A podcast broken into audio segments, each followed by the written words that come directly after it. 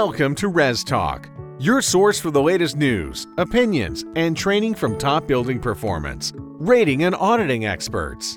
Here's your host, committed building science enthusiast and registered professional engineer, Bill Spohn. Welcome back to another edition of the ResTalk podcast, where it's our goal to communicate with the broad array of stakeholders in the ResNet ecosystem. We're looking to provide some thoughtful insights into a variety of topics. Now, whether you're a housing consumer, rater, builder, realtor, or appraiser, you want to hear more about the evolving trends in the home energy ratings. The ResTalk podcast is one of the new ways ResNet will communicate with all stakeholders. And I'm your host, Bill Spohn, and I've worked in the H V A C R and building performance markets for almost thirty years and began interfacing with ResNet and the team at ResNet for nearly that whole time. After listening, if you like what you heard today and you've not yet subscribed to the podcast, please consider do by typing ResTalk, R E S T A L K, into the search bar in the podcast app, either Google Play or Apple or Stitcher, or a variety of other apps. This way you'll get all the episodes as soon as they're launched. You can also listen in your browser by following the links at w w w dot resnet dot u s slash professional. If you're a consumer and want to learn more about the benefits of a home energy rating, please cruise on over to w w w dot resnet dot u s to learn more. In today's episode, we'll hear from Laurel Elam and Scott Doyle, both staff members on the ResNet. They'll be talking about enhancing quality of HERS ratings. We'll learn a lot of interesting information about the goals, the timelines, and then really the commitment by these individuals and the ResNet staff as a whole. We'll talk about some resources and how this whole program plays together with listening to the consumers and looking to better the quality of home energy ratings by looking at data. So let's give a listen to what Laurel and Scott have to say. How you folks doing today? Great. Fantastic. Thank you, Bill. Yeah, thank you. Thanks for coming on. It's always important sometimes to get a little bit of background on the person we're talking with, sort of your personal, professional background and your background within ResNet. So, Laura, why don't you go first and tell us a little bit about yourself? Thanks again for hosting this for us, Bill. We really appreciate it. I live in beautiful Boone, North Carolina, which I usually explain to people. If you look on your I E C C climate zone map, there are a couple of counties in North Carolina that are climate zone five. So that is actually where I live. I'm in the heart of the mountains, and I was lucky enough to go to Appalachian State University. And there I found a major, appropriate technology, which was more of a study of renewable energy. But within my coursework, I took a course in building science with Jeff Tiller, who ended up being one of my mentors. And it was fascinating to me. That's kind of how I first got into looking at building science and looking at energy efficiency. I've always been into sustainability as a whole, but this was the first chance I had to really look at the durability and energy efficiency of buildings. And after graduation, I ended up working with Jeff Tiller, my mentor, at Appalachian State University Energy Center. And then in two thousand ten, I ended up working for ResNet. I started working for ResNet full-time. So a couple comments about that. That's very interesting, quick background there, and thank you for being so succinct. It's kind of funny you mentioned the I E C C climate map. This stuff is really coursing through your veins, Laurel, isn't it? Yeah, absolutely. Understanding energy codes and their impact on the environment. And Boone, North Carolina. So it's interesting. ResNet really has a corporate headquarters in San Diego. Is that correct? Yeah, we all work remotely, but our executive director, Steve Baden, is located in Oceanside, or right outside of San Diego. I think that aspect of working remotely gives you sort of exposure and experience with all the clientele and all the stakeholders across the country with ResNet. That's really a smart move. Probably accidental, but smart in a way. Yeah, absolutely. Now that we've expanded our staff, we've expanded our outreach. And so we have folks all over the country now, which is really exciting. It'd be cool to see like a map with all little stars of points of presence of ResNet around the country. We'll have to work on that. That's great. Use one of your uh, infographics. Yeah.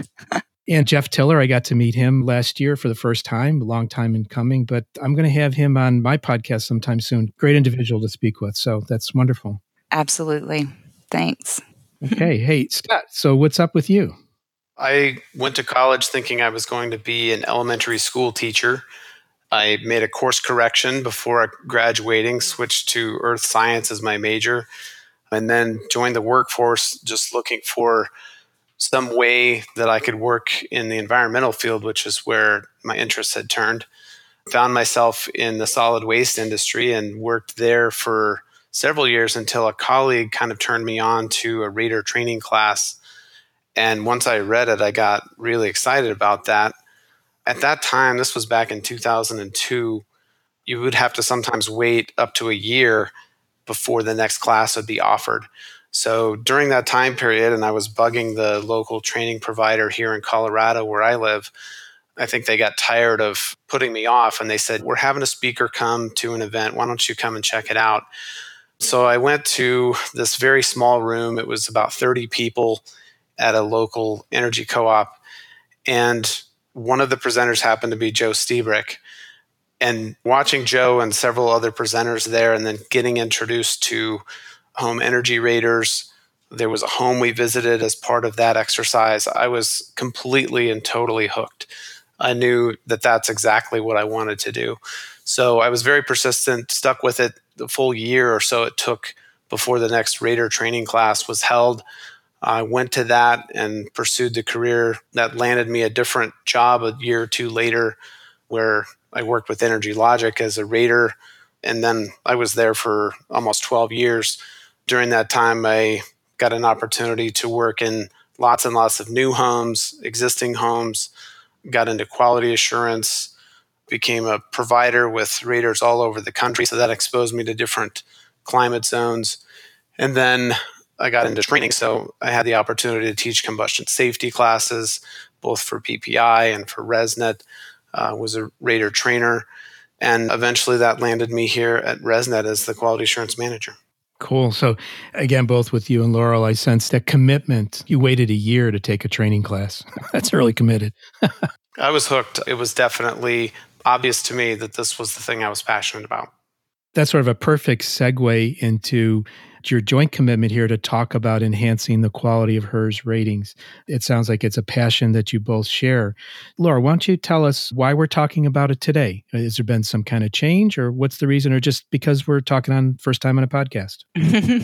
Well, a little bit of both, I think, Bill. But the board of directors several years ago recognized that there was an issue with consistency in HERS ratings, inconsistency amongst raters, inconsistency amongst quality assurance designees, inconsistency even with training and in software. There was kind of all of these different elements that were creating just the basic overall inconsistency within the ratings. So the board took the initiative up, developed task force, and within that work, we've done a lot already as far as looking at software consistency. We changed chapter two, which are training requirements, so that there is a better process for the way the raters are trained. And then now they have to do probationary ratings with their rating provider. They have to do five of them now with a candidate field assessor. So we make sure that from the beginning, they know what they need to be doing in the field. But then the next level is quality assurance. And that's why we are really focusing in on building our quality assurance team. Thanks to the board of directors' insight and the fact that they were able to increase ResNet's budget, we've been able to increase our capacity for quality, our quality assurance staff. We're able to hire Scott last year, and now we have hired an in-field Q A specialist so that that way we can have more increased oversight on the quality assurance activities that are being conducted by Q A Ds and providers.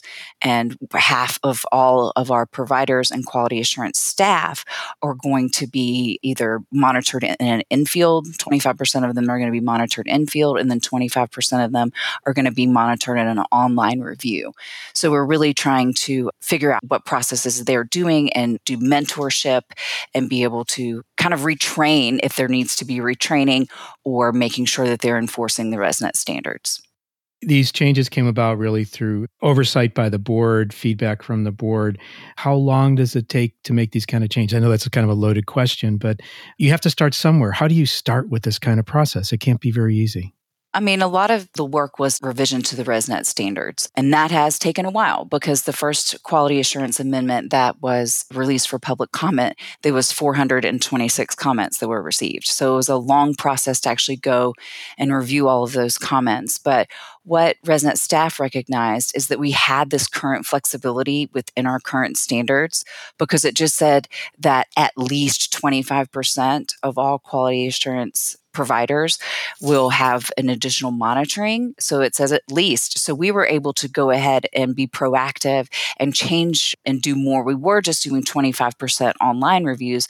Now, within the frameworks of our current standards, we were able to move a little bit more quickly with the implementation of doing more quality assurance along with hiring an additional staff person. Very good.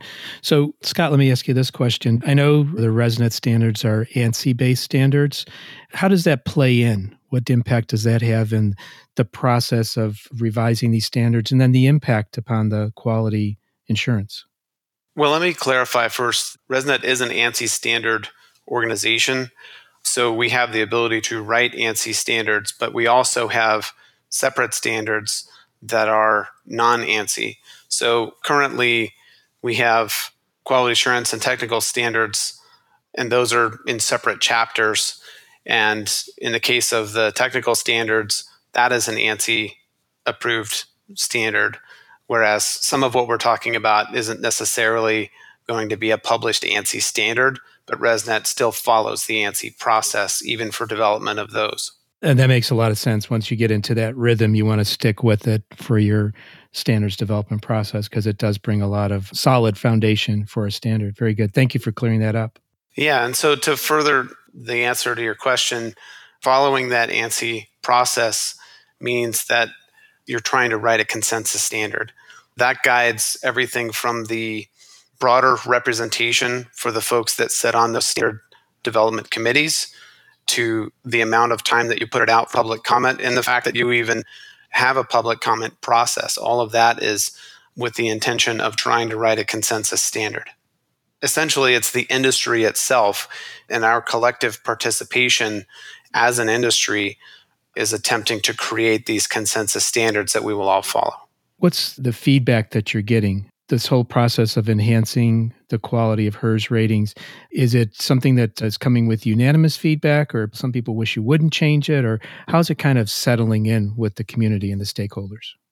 That probably depends on the aspect. There's so many aspects of the quality assurance standard changes that were proposed, some of which are disruptive to people's current business models. So that's where you see the most contentious disagreement among stakeholders when you're proposing something that disrupts the current marketplace. Probably the most striking example of that was proposal to have financial separation between the folks doing quality assurance and the raters that they're overseeing. And because there was an existing business model that developed under different rules, that change will disrupt the marketplace. And so that's a place where there's been much more sort of vigorous discussion around how that will come out. Yeah, I'm sure it's been a kind of a thorny topic, but it's important. And to make this some kind of important progress that you're looking to make, it's got to be uh, rough going at times for some of the individuals. Laurel, coming back around to you, what is the timeline for this? Is there a specific timeline with specific goals in place? Like I said, we've got an initiative in twenty eighteen to do half of all of the rating providers will have an enhanced quality assurance review, twenty-five percent online, twenty-five percent in the field. That will happen in this calendar year, as well as conducting training for quality assurance designees. We are having a quarterly webinar series so that all of the quality assurance designees will be required to take these trainings. All of that will take place in twenty eighteen. We will be putting a plan into place as well to train any newly certified quality assurance designee. And we're looking at the potential of also having a live training for any and all quality assurance designees potentially at the conference. That would be next year. And then in twenty nineteen, we also feel that it's important that the ratings providers themselves go through some sort of training, mentorship. So we are going to be planning on doing some training with specifically with rating providers in twenty nineteen, as well as continue on with this fifty percent oversight of quality assurance providers. And the standards for quality assurance will be going back out for public comment sometime this year, hopefully within the next couple of months. A decision needs to be made, as Scott mentioned, the vigorous discussion about the financial separation. The board is going to be reconsidering that specific policy. And after that decision is made, the quality assurance amendment will be going back out for public comment for a minimum of thirty days. When the board meets, are those open meetings, sometimes open meetings? I mean, can other stakeholders come to those meetings and either listen to or engage in the dialogue? The only ones that are open to the public, Bill, are the ones that we have either at the conference. We have two annual in-person board meetings, and those are always open to the public. Got it. There is a way of directly communicating, and everyone I've met is very approachable on staff. So, oh yeah, absolutely. And that's the great thing about the public comment process. That's really how the stakeholders have a voice. And we go through that every time we release something for public comment. Here's how you do it. Here's the information that you need to provide. You need to make sure you're putting in underlined strikeout forms, suggest edits. That's really important to have our stakeholder involved in the public review and comment process. You sound like you're the most familiar with that, so I'll come back around to you. Is there, do you think, a high enough level of awareness of the public comment process? And do you believe there needs to be perhaps more engagement with that? Or are you seeking additional insight or input from stakeholders? I've seen more and more engagement as the process has gone along, how we've become an ANSI standards development organization, as Scott mentioned. Now we're mirroring that process of public comment and review in our non-ANSI standards. And so just based upon the volume, the four hundred twenty-six comments we got the first time on the Q A amendment, I see that there's a lot of good involvement. And what I've been seeing too, because I've been kind of assisting along the way with our standards development committees, is the quality of the comments, because we've been telling folks, hey, you just can't say, I don't like this. Take this out. You have to say, here's what I suggest as a revision. And so I'm seeing a lot more of that now and a lot more of really thoughtful comments. And I can tell you from that first round of quality assurance comments that a lot of them, there was a small review committee that reviewed all of those that were like, oh, this is much better. This language is much better. This idea is much better than what was initially proposed. Excellent. Sounds like sort of a maturity in the overall organization and the constituents and things like that. And that actually sounds like a sigh of relief right there, Lauren. Yeah. Scott, from your perspective, and you've been in the field a lot, it sounds like some of these changes are happening and they are going to impact business models and things like that. It sounds like you could be sensitive to that, having worked more directly in that kind of role. Is that true? Yeah, I think that's one of the things that I received a lot of feedback when I accepted the position.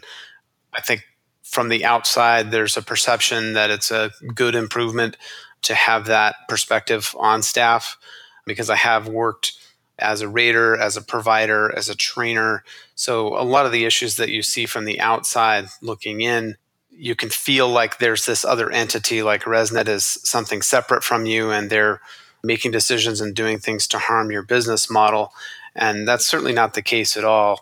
I think if you engage with anybody that works on staff or that goes to the trouble to become elected as a board member, you find that they are very passionate. They care a lot about our industry. They want the best for ResNet and for the industry as a whole. So in general, nobody's out to, quote unquote, get you or try to take your money or something. It's the changes that get made sometimes do have financial and business impacts that are real, but there always is an intention for the greater good of the industry behind those. Excellent. It sounds like part of the reason for doing this podcast, I think, is to present the people that are working in the organization and the projects they're working on as real people that are down to earth. You can communicate with them. They've had similar experiences to you. So I'm encouraging anyone listening to this to please engage. And on that note, what kind of resources or connections can they use to engage with ResNet on these various topics? Do you have any web links or recommended sites or email addresses, Laurel? I think the folks that know me, since I've been on ResNet staff for quite a bit now, know that they can email me and I will get back to them as quickly as possible and help answer any questions that they might have. So my email address is laurel at resnet.us, and Scott, it's pretty easy, scott at resnet.us. So we're always available for questions and comments or concerns. And we've got like a YouTube channel with lots of good videos and different links on that. We've got a dedicated webpage to quality assurance and a lot of help. helpful links. And the other thing, and you mentioned it already, Bill, is that we're doing these great infographics now that I think really tell a good story about who ResNet is. We've got one on quality assurance. We've just got one on how to become a certified rater if you're just getting into the industry. So I think a lot of those, we're going to try to get those on the website as well. I mean, we've been sending them out through our Constant Contact link. If you're not on ResNet's Constant Contact, you can email info at resnet.us and get on our Constant Contact. We send a couple of those out every week. But yeah, we've got a lot lot of really good resources for folks. Sort of, we talked about stakeholders or constituents. Scott, could you enumerate in your mind who are the people that should be involved or are engaged? And are you looking for them to have more awareness or feedback in this whole Q A process? The emphasis on quality assurance really is necessary because quality assurance is paramount to the success of our industry. It is a really key thing for our stakeholders. And if you take a wider view of ResNet stakeholders beyond the raters and rating field inspectors and ResNet accredited providers, trainers, software, outside of our bubble, the other stakeholders are pretty broad. They're utilities, the construction industry, builders, trades like insulators and H V A C, installers and manufacturers. There's a pretty wide array of stakeholders, all the way down to, I think the ultimate stakeholder is the home buyer or the homeowner that's at the end of this chain who will live in a home, hopefully better, more comfortable, more energy efficient as a result of all of our efforts. That makes a lot of sense. I mean, they really should be sort of at the center of this because they end up owning whatever's at the end of this process. That's the ultimate goal, and it's part of ResNet's stated mission. Do you get feedback from utilities and contractors and homeowners? Or are there channels for that? Or is that more happenstance? Or is it outreach? How does that happen? You're going to see a much stronger effort on ResNet's part this year for marketing and outreach that is not just directed at those stakeholders I was talking about, but that's directed outward at the general public. Because we feel that in order to achieve some of our goals, we've got some pretty ambitious goals. For example, fifty percent of all new homes HERS rated by twenty twenty. In order to achieve those, we need to really raise public awareness. So there's going to be a much stronger effort on our part in terms of marketing. The board has approved budget for those efforts, including the position, our marketing director. And we're going to aim a lot more informational marketing at the general public. Sounds like a huge challenge. How do you get together? You have various committees within ResNet. It sounds like there's a lot of cross-functional things going on. I mean, obviously you can't have everyone working at the same thing all the time, but how does that sort of work out? How does it play out? And maybe, Laurel, you could answer that. I mean, as far as the marketing efforts? Yeah, I mean, it sounds like there's so many different touch points going on. How do you come up, how do you envision these programs? We have certain ResNet staff that work on certain items. All of the marketing plans for this year and next year, like Scott said, our goal by twenty twenty is to have fifty percent of homes energy rated, which is a lofty goal, but I think it's achievable. Our planning efforts have been reviewed by the board of directors, and then our marketing director, Valerie Briggs, will head up a lot of the marketing efforts. We're working with appraisers now, which I think is a paramount to the success and the implementation, and more builders looking at their HERS index as the added value that their homeowners and that they are wanting in their end product. So Ryan Mears, our program director, is working a lot with the appraisers. We're getting into the M L S as well. So different ResNet staff members are kind of spearheading different initiatives, as Scott and I are obviously in charge of all of the quality assurance, but there's board involvement at some levels as far as reviewing our different plans and giving feedback, but it's a joint staff effort. Absolutely. And I can see where, again, going back to that comment that you made about quality is paramount. If appraisers are going to use it, they're going to sort of stand behind the information and put it into the multi-list service. They have to have a number they can lean on and something that relates back to a quality program that has uh, solid elements to it. Mm-hmm. And we've developed a portal specifically for appraisers so that they can go in and they basically can pull comps like they would for anything else. So they can look in the area and see what other homes have scored so that they know what the added value would be. But that would be like a private portal for appraisers only, not a public thing? That's correct. Can you speak towards how long have appraisers been involved? Is this something new that's come up? Well, I feel like we've been working with the Appraisal Institute for quite some time, I would say five years or more, and just discussions and kind of working together. We do have someone from the Appraisal Institute on our board of directors now, which is excellent. And that's a really good connection to have. But the appraisal portal was launched just last year. It took a while to kind of get it all developed, but the access for the appraisers so that they can pull those comps essentially was just launched last year. So are there any kind of touch points that we might have missed in our conversation so far about this discussion of enhancing the quality of ratings. Um, Scott, do you have any things that we might have glossed over or skipped over on your mind? Well, I want to clarify that we've talked about a couple different things. Some of the changes in the context of quality assurance and other broader changes you'll see as standard changes, and those take longer because of trying to have them be consensus and engaging the public in a whole public comment period.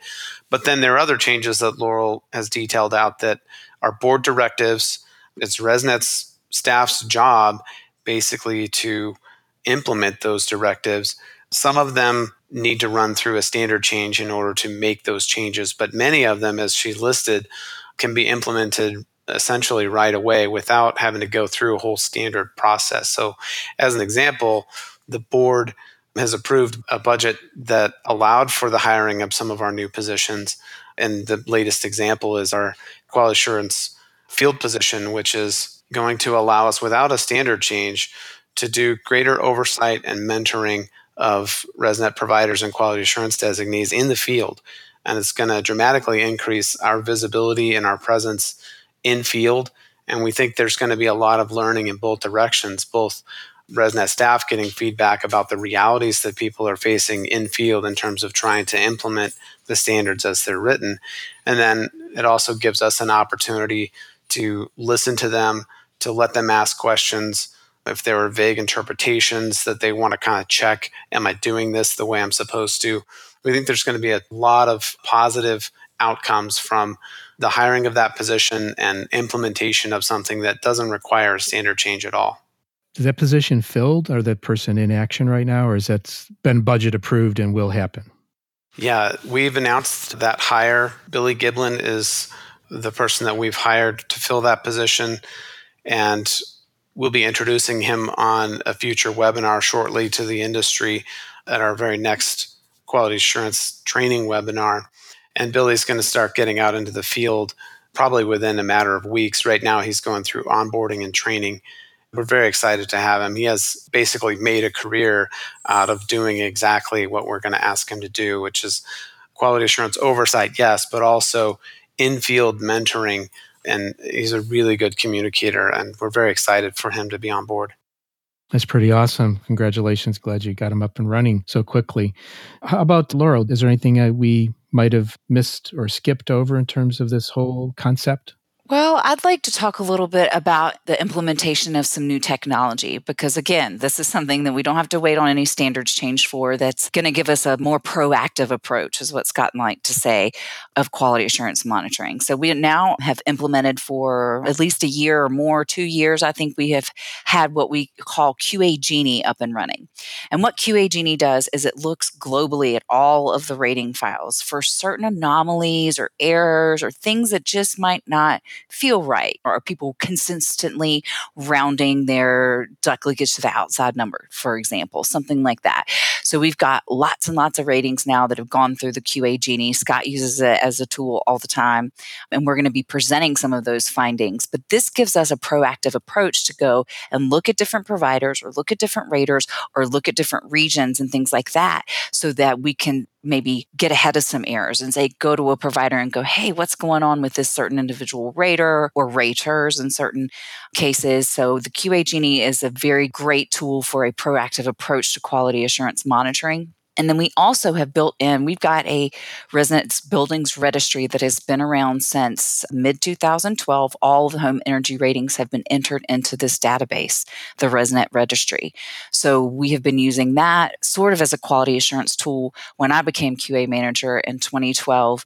So now we know exactly how many ratings are done per rater, so that we can make sure that they're hitting their ten percent file review or their one percent field review. So it's been very helpful in that way.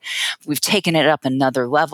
And now the rating providers can track their quality assurance within the registry. But the way it works right now is that at the end of the year, they total up everything that they've done, or they finish it up in Q one of the following year. And in March of the next year, they send me their, quote, annual report showing me what they've done, which is great. But it doesn't give me the opportunity to go, hey, you guys are falling behind a little bit on your quarterly file review requirement, for example. When raters are tracking it, or rating providers are tracking their quality assurance in the registry, I'll kind of be able to see it in real time. So I will know ahead of time, instead of at the end of the year or the beginning of the next year, if they've fallen behind on their quarterly file Q A review requirements. So that is really exciting to me. That's something that's been in the making for quite some bit. It's a voluntary thing at this point. Not all rating providers are required to use it, but if they do use it, then they don't have to worry about sending that piece in their annual quality assurance report to me. The other thing that we developed, it's not necessarily technology because it's a spreadsheet, but that's something somewhat technical, is that we have created, we've revamped, there was a file and field Q A checklist that was just a check the box type of checklist. And we are actually currently vetting a new spreadsheet tool where you're able to enter in a severity score. And we've got some numbers kind of in the background that'll calculate out a score. And we're trying to determine what is a fair pass or fail threshold. So if we can get all providers to start using a consistent file and field Q A checklist, then that makes the file and field Q A review more consistent between all providers. Because what we have found, and Scott found out this too when he did the online reviews last year, is that there's inconsistency in, amongst the way Q A Ds are doing their file and field Q A. So if we can find a way to make that particular item more consistent, then that would be very helpful as far as our end goal, which is consistency in ratings. Did you ever imagine it would be this data intensive? I mean, you have to become data experts. You've been at this about seven, eight years, Scott, for longer. It's really interesting here. And I guess a lot of today's world does rely upon quality assessments are made with data. And you're really yeah. tightening up that data transfer and the velocity of the data and being more proactive so that you know ahead of time. And that real-time aspect is very important. I think that kind of lowers tensions with everyone too. If they're able to get that more real-time feedback, it's more of a corrective action rather than a dunning notice or a traffic ticket at the end of the year. That's exactly the approach that we want to have. And technology is helpful in that way. I mean, there's a lot of rating providers out there that already have great tracking databases and really good proactive approaches. So ResNet needed to kind of go down this pathway too. And technology is just super helpful. I mean, you were talking about data. I mean, my mind thinks about how I learned on MagnaHeelot gauges, and now there's all these fancy, wonderful, fabulous gauges that are digital and can have G P S, you know, all of this sort of stuff in there. So technology is our friend, and we've got to embrace it and figure out how it's going to help us get to that next level. Fantastic. So you'd mentioned contact info for you individually. And of course, there's the conference. Sometimes we never know who's going to listen to the podcast because it is a public thing.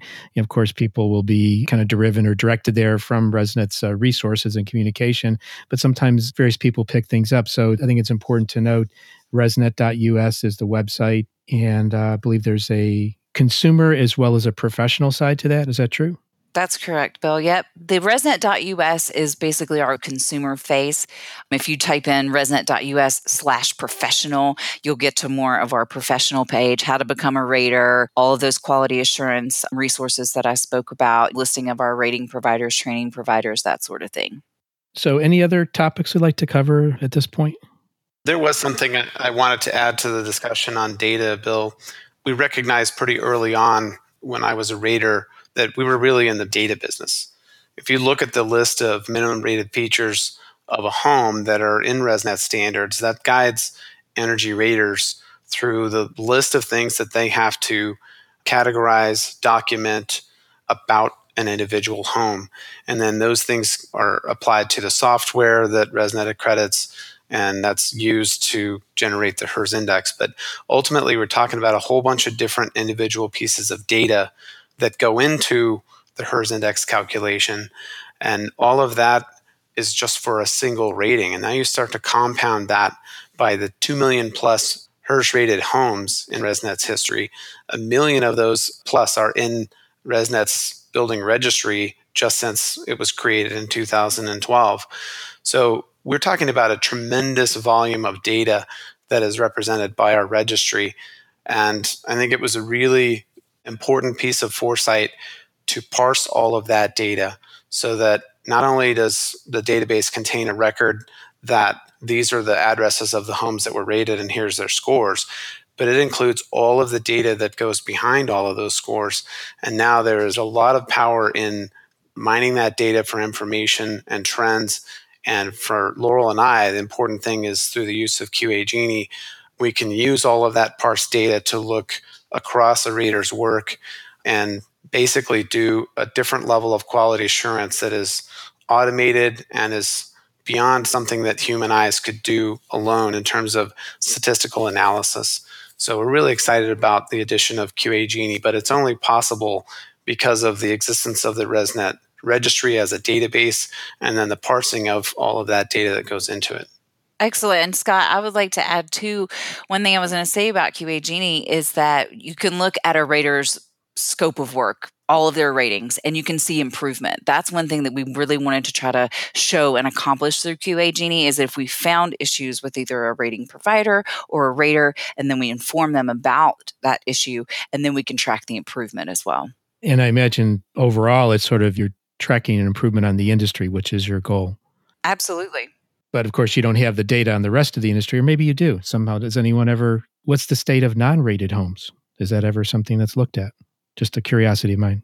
What I can state pretty unequivocally, this is anecdotal from my own experience.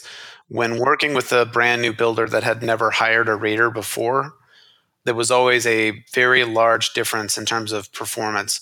It's not just a matter of selecting or making purchasing decisions. It's about having an additional third-party quality oversight that's looking at the installation quality in terms of insulation, air sealing. You're going to see that trending towards the quality of installation for H V A C, which is something I think your audience will care about.